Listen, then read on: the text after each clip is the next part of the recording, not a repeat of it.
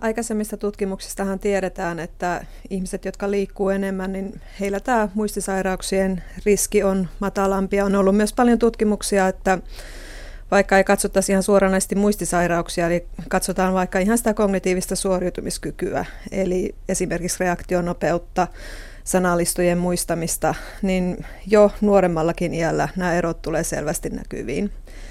Ja toki tähän voi olla sillä tavalla, että siinä on kysymys ihan siitä, että nämä ihmiset, jotka liikkuu enemmän, ovat muutenkin ehkä hieman erilaisia verrattuna vähimmin liikkuviin. Heillä voi olla muutenkin terveellisemmät elämäntavat, mutta toisaalta tiedetään myös se, että liikunnalla on suotuisia vaikutuksia useisiin sydän- ja verisuonitautien riskitekijöihin, jotka myös osaltaan lisäävät muistisairauksien riskiä.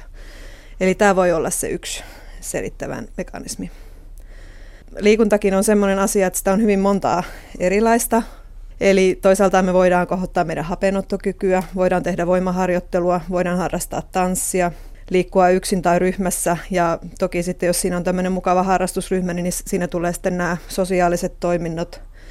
Ja niiden taas tiedetään myös sitten suojaavan osaltaan tältä muistin heikkenemiseltä. Siis näissä tutkimuksissahan on tehty juuri tällä tavalla, että on, on pyritty kontrolloimaan iän sukupuolen muiden elämäntapojen vaikutusta ja on nähty, että vaikka tämä kaikki muu asia otettaisiin huomioon, niin silti näyttää siltä, että liikunta on yhteydessä tänne parempaan kognitiiviseen toimintakykyyn.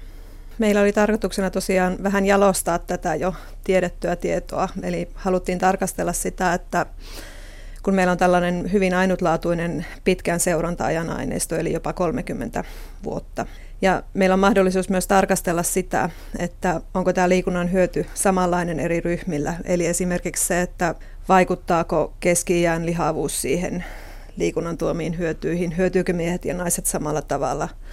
Kuinka sitten, jos on näitä tiettyjä perinnöllisiä muistisairauksien riskitekijöitä, saadaanko silti samat hyödyt. Ja hyvä löydös oli se, että liikunta taitaa olla aika universaalisti hyödyllistä, eli todellakin kaikki hyötyvät ja ilahduttavasti huomattiin myös se, että etenkin nämä henkilöt, jotka oli keskiässä ylipainoisia, niin heillä nämä liikunnan tuomat hyödyt oli sitten selvästi suurempia kuin muilla.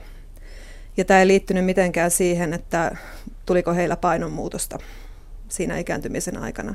Eli vaikka se liikunta ei painoa pudottaisikaan, niin näyttää siltä, että sillä on silti suotuisia vaikutuksia tuonne aivoihin.